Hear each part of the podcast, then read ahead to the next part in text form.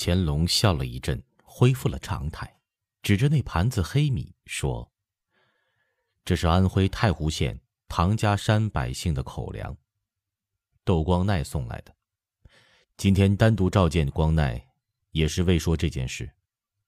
不但朕、皇后，除了太后、老佛爷，所有后妃每人一盘，都要吃下去。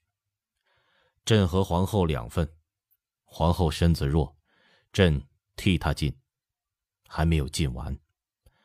午膳还接着进黑米，朕要永世记着这米的霉味儿。”说着深长叹息一声，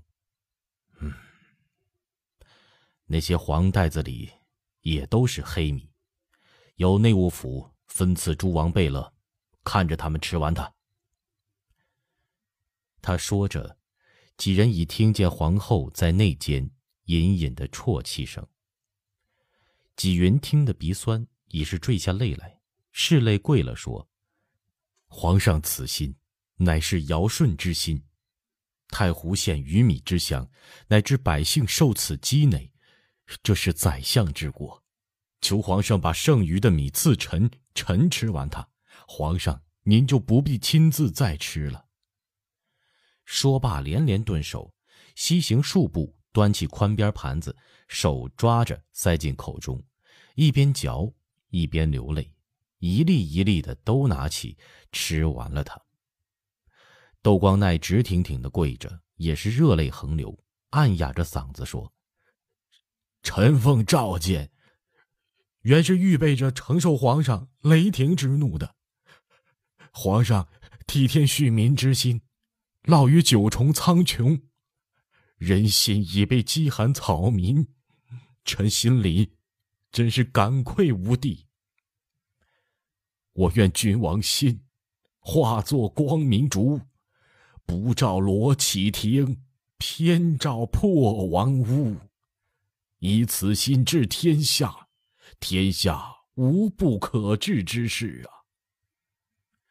洪昼也心情沉重，点头说：“我从内黄过，内黄百姓有吃观音土的，当然是为数不多，但是臣弟想，为数不多也不可轻忽啊。”纪云吃惯了肉的肚子，多半盘霉米下去，五内不和，恨恨地说：“粮食放霉发黑才分给百姓，要追究地方官失职的责任，为富不仁的劣绅，要绑市四乡羞辱他们。”乾隆听了点点头，说：“窦光鼐，朕读过你的殿试策论，学问很好，字写的也好，硬直了些，没有点进三元传炉，也被瓷器显得激烈，少了雍容之气啊。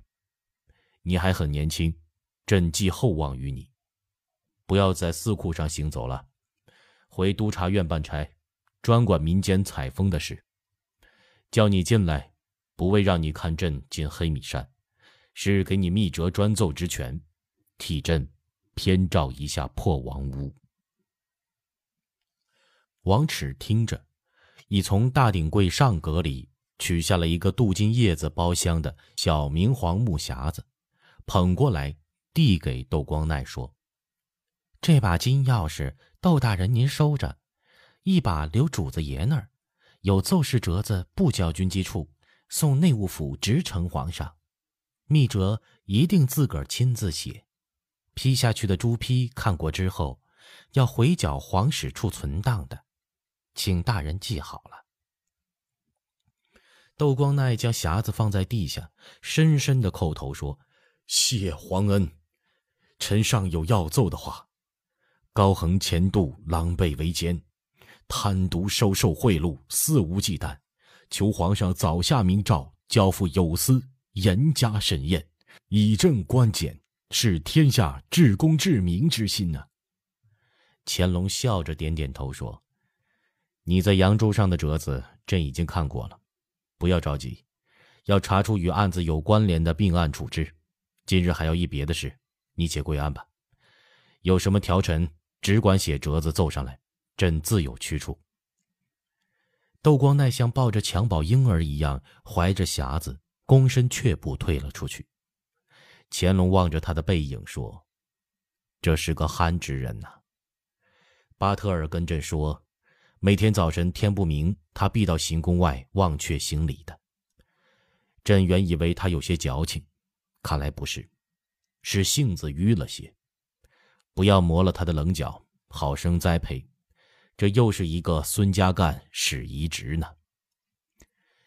纪云忖夺，弘昼亲来南京，绝非只为送朵云，必定还有造诣密陈的事儿，自己不宜听，也不愿知道。因见有画缝，忙将张老相公家抄出崇祯玉牒的事儿奏了，沉吟着说：“刘墉提审张某，臣在一旁见了这人，是个70岁上下的隆中老人，年纪无论如何和崇祯的儿子对不上。民间有些人喜爱收藏孤本杂书，不分优劣良友，明末乱世，李自成把北京紫禁城砸得稀烂，有些文书字画档案失散出去，他收藏了是有的，既没有腰结党羽、散布谣言，也查不出与江湖帮会如义英等人有涉。以臣之见，似可不以逆案料理，以免有害视听啊。”乾隆大约是累，脸色苍白，带着倦容，轻轻啜着茶说：“朕看这件事未必像你奏的这样寻常。这十几天除了批折子见人，把江南图书采访总局查来借来的禁书也随意浏览了几部。有些书说妖说邪，朕不介意；有些书读来令人触目惊心啊。华亭举人蔡狝写的《闲闲录》，你读了没有啊？他的《咏子牡丹》据说夺诸非正色，异种尽称王，称代明世是旷世绝才。南明唐王流窜福建，书中记事都用永乐年号。世廷竟不过是一个区秀才，妄自编写新三字经，说元代发背左，衣冠更，南华夏遍地僧。吴三桂想我大清说是吴三桂起诗清。还有一位老移民家里搜出三藩之乱时吴三桂的起兵檄文。这个张老相公家藏诸事玉牒，恐怕未必只是藏而已吧。这几本书纪云一本也没有读过。他因乾隆原有旨意，征集图书不分门类，所有忌讳一概不追究，有利于民间踊跃献借图书。乾隆这一说与前旨大相径庭，要追究藏书家腾名反清和攸关华夷之变的悖谬狂妄字句了。这样一来，不但与前面旨意出尔反尔，治起罪来也都要按大逆律条穷究酷刑惩治，谁还敢献书啊？他嗫嚅了一下，鼓起勇气说：“收上来的书太多了，现在不但文华殿、武英殿也快要垛满了。有些书是前明遗老著述，与本朝确有不敬之词。有些山野渔民不通史鉴，不识时务，见书就献，以图邀好地方官。其中固然有英妄狂悖之人，难免也有无心过错的，似乎不必一一穷治，以免人心有所滋微啊。”他想了想，又加了一句：“一英一案兵连祸结，扰乱数省，公然扯旗聚众，抗拒天兵征剿，皇上如天好生之德，尚有今敏全命之旨，也不穷治党徒。比较起来，也似不宜追究收藏谬书的人呢。”乾隆说：“那当然是有所不同的。治天下与平天下，公心为上，治术次之。信奉白莲弘扬教，连义英在内都是被逼无奈，铤而走险，愚昧无知，芸芸众生自然可金可悯。这些人可是要高看一眼，他们手中有笔，心里有学问计谋，时髦建土之辈还要感激君父之恩，他们是无父也无君，恨不得早日天下大乱，岂可等同视之。”他翻了翻桌上的案卷，取出一部书递给纪云说：“你纪晓岚是胸罗万卷之人，看没看过这部奇书呢？洪昼好奇，善秉之疑凑到纪云身边看，见蓝底白字一部新书，装订整数，上写“奸魔生师超”，便问：“这个名字好怪呀、啊，奸魔生是谁？”纪云说：“这话出自《论语·阳货篇》。”不曰奸乎，磨而不临。意思是说，坚硬之物受磨不薄，受得起折腾。这必是个不安分人写的诗啊。乾隆蔑视的一审，瞥一眼那书说：“此人朕和武帝都见过，名叫胡中藻，官居内阁学士，在陕西、广西当过学政，大名鼎鼎的翰林，已经死了的鄂尔泰的高祖，诗中自明。”既出西林第一门，狂妄自大，目无君父，什么样结党营私、蝇营狗苟的事儿都做得出，岂止不安分而已呀、啊！纪云蓦地一惊，如果再和皇上顶，那就不是糊涂，而是庇护造作、逆书的人了。他的做官章程是顺，皇上变了，他也变，这叫顺变。与皇帝见识不同，先尽力寻自己的不是。实在不能顺的，捡着合适的时机，从容进言，自己起名，这叫良谏。像乾隆这样学识渊博、宏才和谐的皇帝，外面上看犹如谦谦儒雅、风流学士，心里那份自负刚硬，其实远过乃父雍正。如果政见龙鳞触盛怒，不但自己倒霉，说不定盛怒之下变本加厉，大兴文字狱来，那就更苦了。思量着，纪云叹息一声说：“皇上圣明，高瞻远瞩，臣太拘泥了，也太喜欢从细微末节、词章小句上看人想事情了。胡中藻，臣也见过一面，那还是在翰林院，觉得这人蛮有才的，只言谈举止里透着大样。他看人这模样。”纪云一笑，学着胡中藻枯眉翻眼，挽手斜视，像把别人倒转看似的，逗得乾隆和洪昼都呵呵大笑。纪云笑色余容犹在，语气也变得郑重。他就这副德行。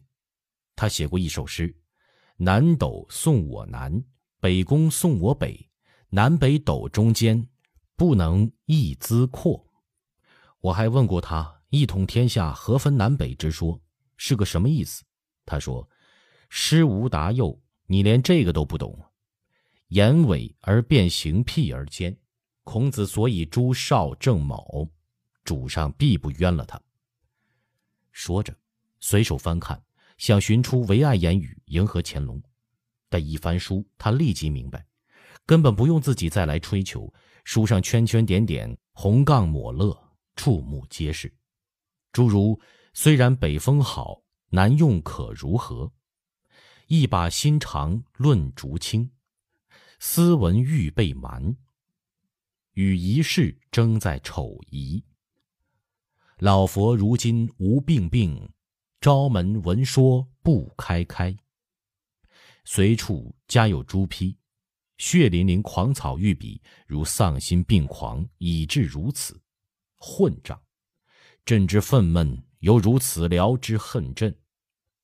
还有的批反语，这才是好臣子，非忠臣不能出此语。好，写得好，骂得痛。乾隆捉笔时切齿愤恨之情跃然纸上。纪云看着这些字句，只觉得头一阵阵的眩晕，脸色苍白，手也微微的抖动。但他毕竟是集世故练达的人，颤声说：“这实在是个宵禁啊！不但毁及先圣，且此起诽谤，加诸皇上。此其可以负载而容，此其可以负载而容。”他自己的惊恐犹惧，也就掩饰在对胡中藻悖逆的意外惊讶和震惊之中了。洪昼抽出书，翻着看了看。他却不像纪云那样惊慌中带着自疑自危，沉吟着说：“文字上的事儿，看来确实不能一味怀柔，怀柔无度，那就是放纵。皇上英明，即不做处置，也无妨碍。谬种流播，传之后世，未必保得住大清代代都像皇上这样天纵英睿，由着他们胡说华夷之辩、南北之分，出了乱子，那可就不是小乱子。他将书呈回桌上，口不停地说：“所以趁着极盛之时，这样的书要抄，要烧，这样的人要杀。礼部的人真不知干什么吃的，居然没有见一份折子说这种事情的。”乾隆的郁气平复了一些，喝了一大口茶，微笑说：“小兰听见了吗？这是远见卓识，这是真正的谋国奸言呐！先帝在时曾说老五是卧虎，轻易不动爪牙，动起来风云色变。他小事一概不拘，与军国攸关大事，真是杀伐决断，一丝不苟。”洪仲忙笑道：“哈哈，臣弟哪来的偌大本领？自小跟着皇上一书房读书，听皇上讲经说史，偶有心得，口没忌讳而已。倒是说起玩蟋蟀斗鹌鹑，恐怕是更在行些。哈哈哈，依旧是个荒唐王爷啊！还有另一说，臣弟也要奏。烧、抄、杀都是要的，不宜声势太大。皇上，今日乾隆之治，自唐尧以来仅见，比贞观之治远远过之。不过皇上记不记得登基之夜，照臣弟那番语重心长的训诫？”乾隆怔了一下，随即一笑说：“哈，沙漠后头是皇后，小兰是军机大臣，朕想听听你记不记得。”洪昼也是一笑说：“臣弟不敢有虚臾忘怀。皇上说了三条，头一条就是要做圣祖那样的人君，创开辟以来极盛之事。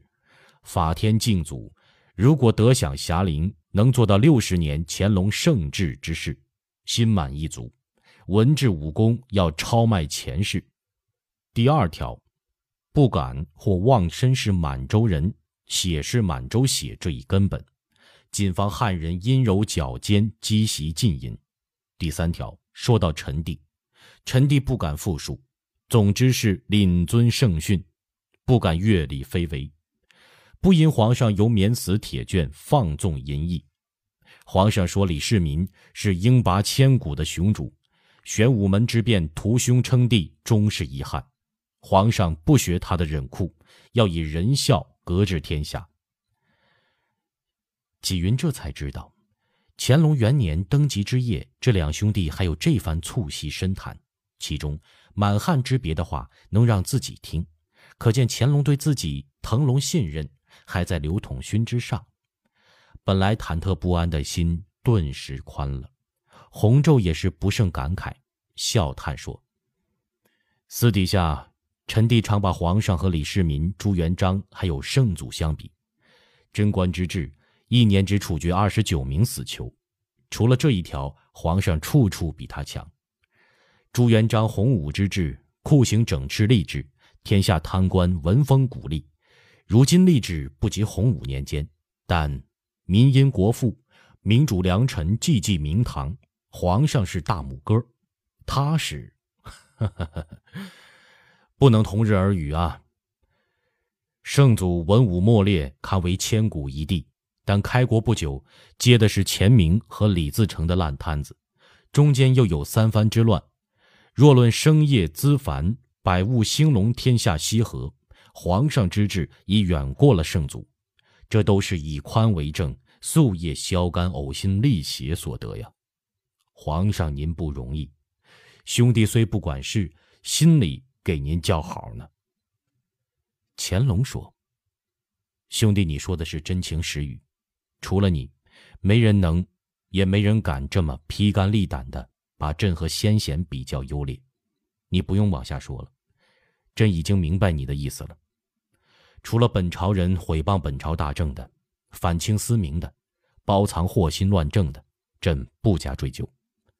就像胡中藻这样的，也不兴大狱株连，拜官小说除尽毁之外，不做人事牵连。朱元璋是泥脚杆子，事无英雄，遂使庶子成名。